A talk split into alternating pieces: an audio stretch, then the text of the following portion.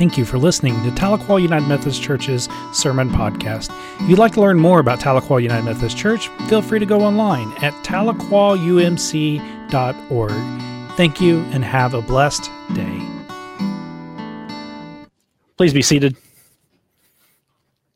Shanna's laughing at that because I just love that little laugh and like you know we got to stay in some habits and it's just a natural habit after that after we do that to say please be seated. And and as we roll into the sermon today it, trying to keep some of those things uh, to help maintain some sense of normacy because we know things are a little bit chaotic these days but yet god is still doing amazing things in this world. And i believe that i've seen it. And yeah we're operating a little bit differently but and it's a big one love is happening. Lives are being touched and transformed in new and unique and exciting ways. And I want you to be a part of that. And so join us in this journey to help transformation occur, whether it's through ourselves or through others in which we come in contact with, sharing God's love with in this world. With that in mind, I want to I want us to um, let's go to God in prayer loving and gracious God. Sometimes we fall short, either in our relationships with you or our relationships with others. And so, Lord, help us understand that forgiveness is a process and a journey that takes time, that takes just being centered in you. And that the idea of forgiveness, if we lean into it, can liberate us from that which binds us, from having healthy relationships with our neighbor and having a healthy relationship with you. And so, Holy Spirit, come. Come and fill our hearts with your peace. Come and fill our living rooms or wherever we may be watching uh, this worship experience. Come and fill our hearts with your peace. For it's in your name we gather, in your name we pray. Amen. We join me for the scripture reading today. It comes from the Gospel of Matthew, chapter 18, verses 21 through 35. And listen to these words.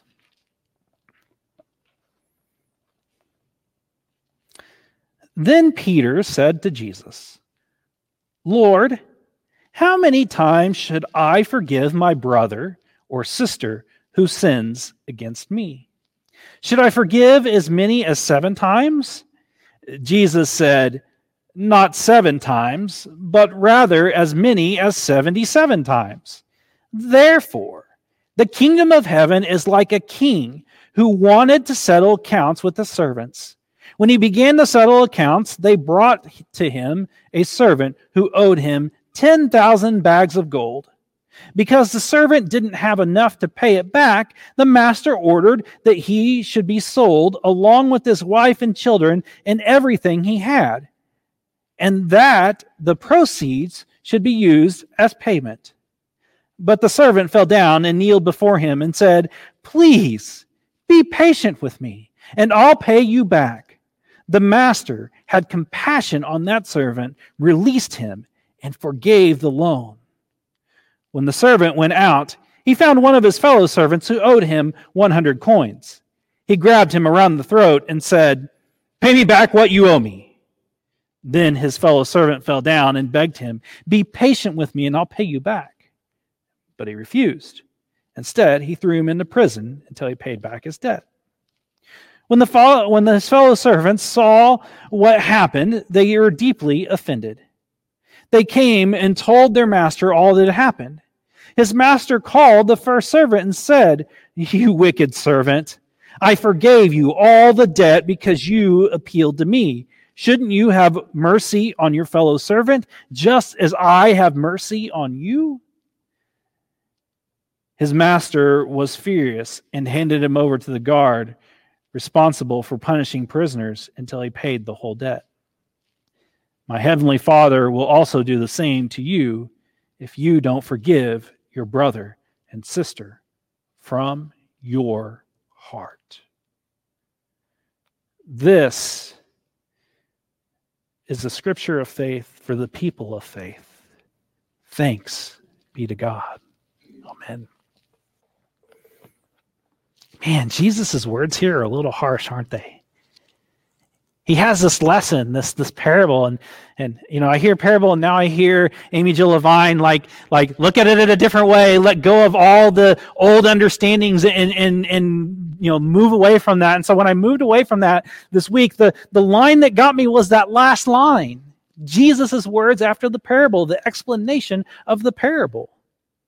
My heavenly Father will also do the same to you if you don't forgive your brother and sister from your heart. I got a question for you. And the good thing is, you're in the comfort of your own home. And so you can do this without feeling a little bit awkward like we would do it in worship. Is there somebody that you need to forgive that you haven't yet? And I bet if there is, because we all have at least one, like there's probably two or three or four that we probably should work towards forgiveness.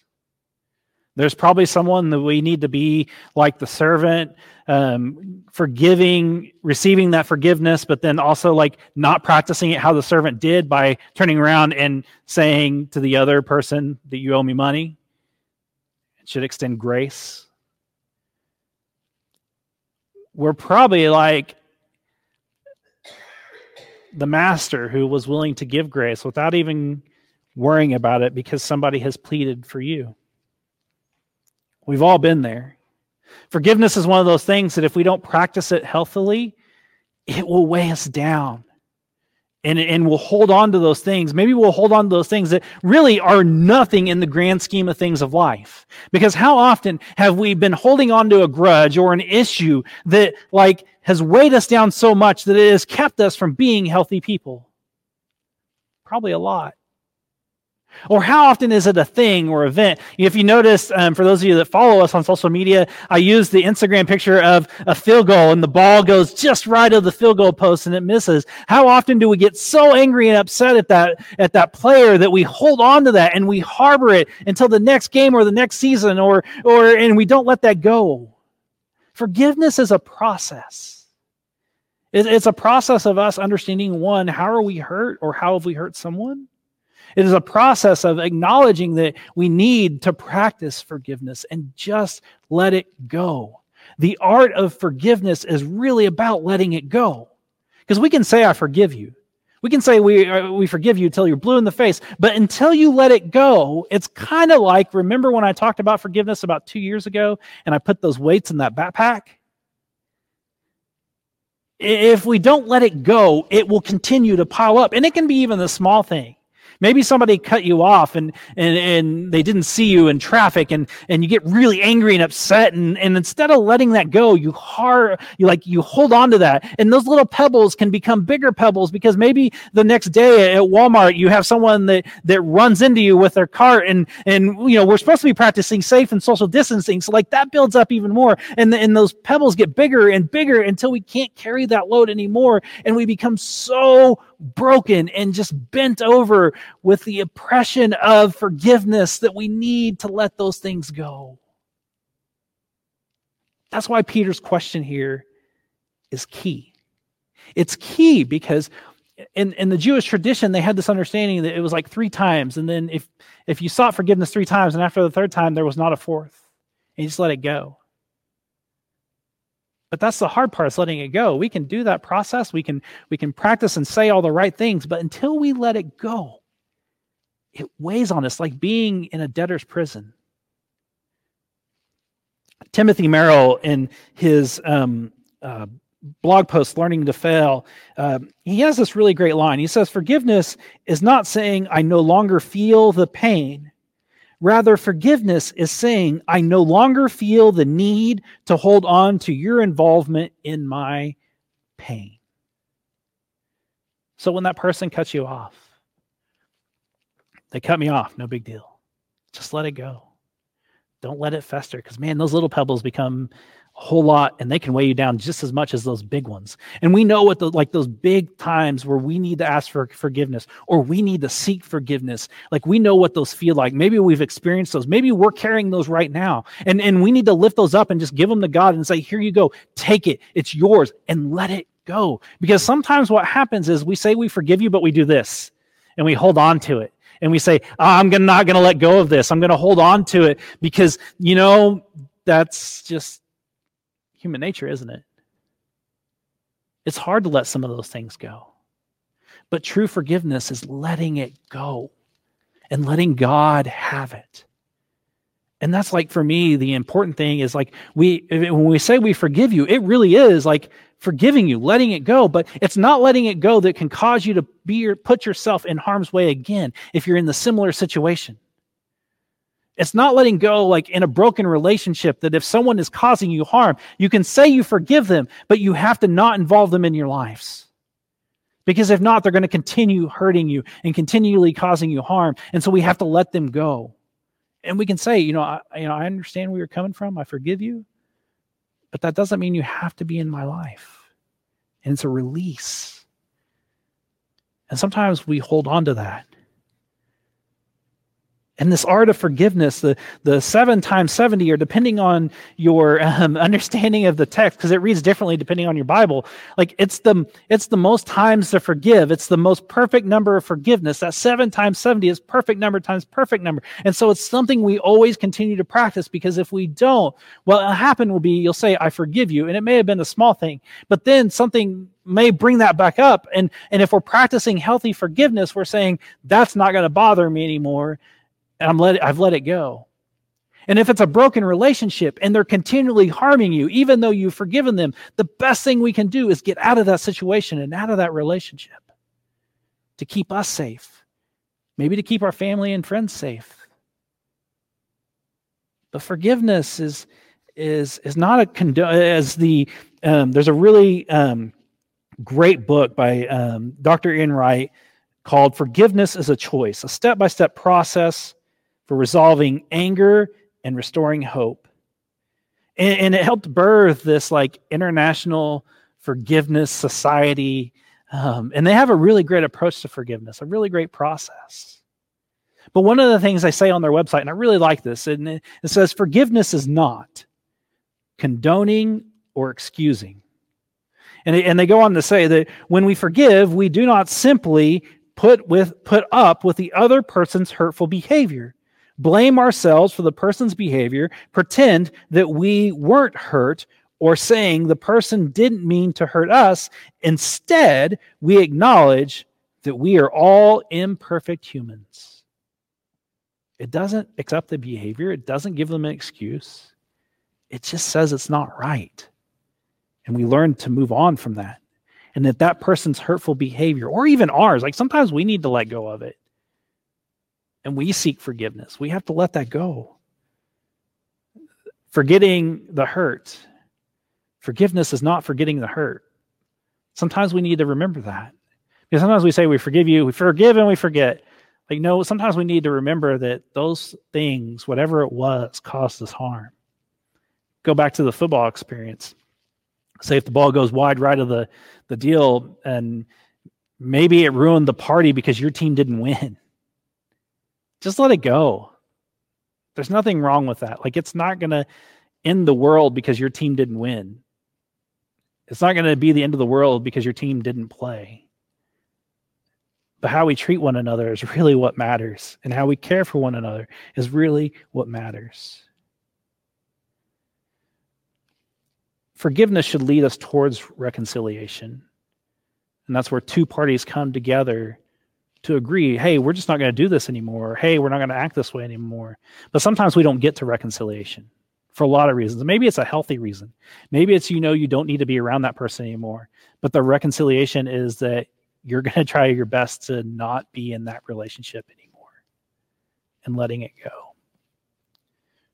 Or maybe we just need to let it go and, and not let it weigh us down because, man, those things, those transgressions, they can weigh us down. And if we don't seek forgiveness, either from ourselves and, and the things that we do, or maybe seeking forgiveness from another person, we become so weighted down by that stuff that it keeps us from being the creation that God created us to be. So, do you like to throw things? I want you to think about this this way about forgiveness this way. Do you do you like to throw things like you know like maybe skipping a um, a rock across the lake, or uh, maybe you like to throw a football, or um, maybe you you know just like to throw paper airplanes. I don't know. Like generally, we like to throw things. Um, just don't throw things at people because that's a whole other process that we need to talk about later. But I want you think of it this way. When we think about forgiveness and the way Jesus is asking us to think about forgiveness, of letting it go, is that when we seek forgiveness, whether we're saying we're sorry and we're asking for forgiveness from someone or something, or whether we're doing it and the person doesn't even know, we're going to throw it out there to God. Just let it go. So just like maybe this is the one time you can be like Joe Montana or um, Peyton Manning, and you can just let it go. And if we practice that letting it go, and we give it to God, I think you'll find some peace. I think you'll find some comfort. But and I and I preface this because I've seen this happen in abusive relationships. We let it go, but we don't keep ourselves from being hurt. And so I want to advise you that if you're in an abusive relationship and you let it go, that doesn't mean that that person has to stay in your life. That means you can put yourself in a safe place. And I want to encourage you to find yourself in a safe place. So don't just let it go, but then stay in the abusive relationship. Let it go and get out. If we let it go, we'll find some peace there. If we let it go, we'll find some comfort there. If we let it go, we'll find some growth and a new way forward in our daily lives. And that's why that last line that Jesus spoke to us today if you don't forgive your brother or sister from your heart, forgiveness comes from the heart, not just up here. And we have to let it go so that way we become that creation that God created us to be. Because if not, we're just piling things on and we're getting that distance from God that we don't want in our lives. And so don't be afraid to let it go. Don't be afraid to put yourself in a safe place. And don't be afraid because you're not alone. God is with you in every step and every breath that you take. And I don't want you to forget that. And I also don't want you to forget that as people of faith, we're striving towards perfection, which means we're not going to do it right all the time, which means we're going to ask for forgiveness. And it means we're going to have to learn how to receive forgiveness. Remember, one of the problems of the of the of the parable today was that the guy did not know how to receive the gift of grace and mercy that he had been given. He didn't apply it to his life. And we have to apply that forgiveness to our lives as well. And if we do that, man, we become a new creation. But in order for us to move forward, we have to look at ourselves. We have to ask God for the forgiveness for the mistakes that we've made. And then we have to let those go and move forward. And here's the great thing here is the gospel truth God hasn't given up on you yet, no matter what you've done. God loves you and cares for you. And all God wants from you is you. And so God's right there for you, cheering you on. Even when you miss the field goal, it's okay. God is still there with open arms. And all we have to do is run to God and say, Here I am. But sometimes those things that we're holding on to, those things where forgiveness needs to happen, they're holding us back. And so let it go and let God have them and let them. Don't just say it, practice it. And know that you're not alone. Let us pray.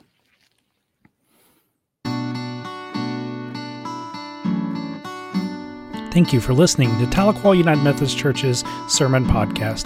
If you'd like to learn more about Tahlequah United Methodist Church, feel free to go online at tahlequahumc.org. Thank you and have a blessed day.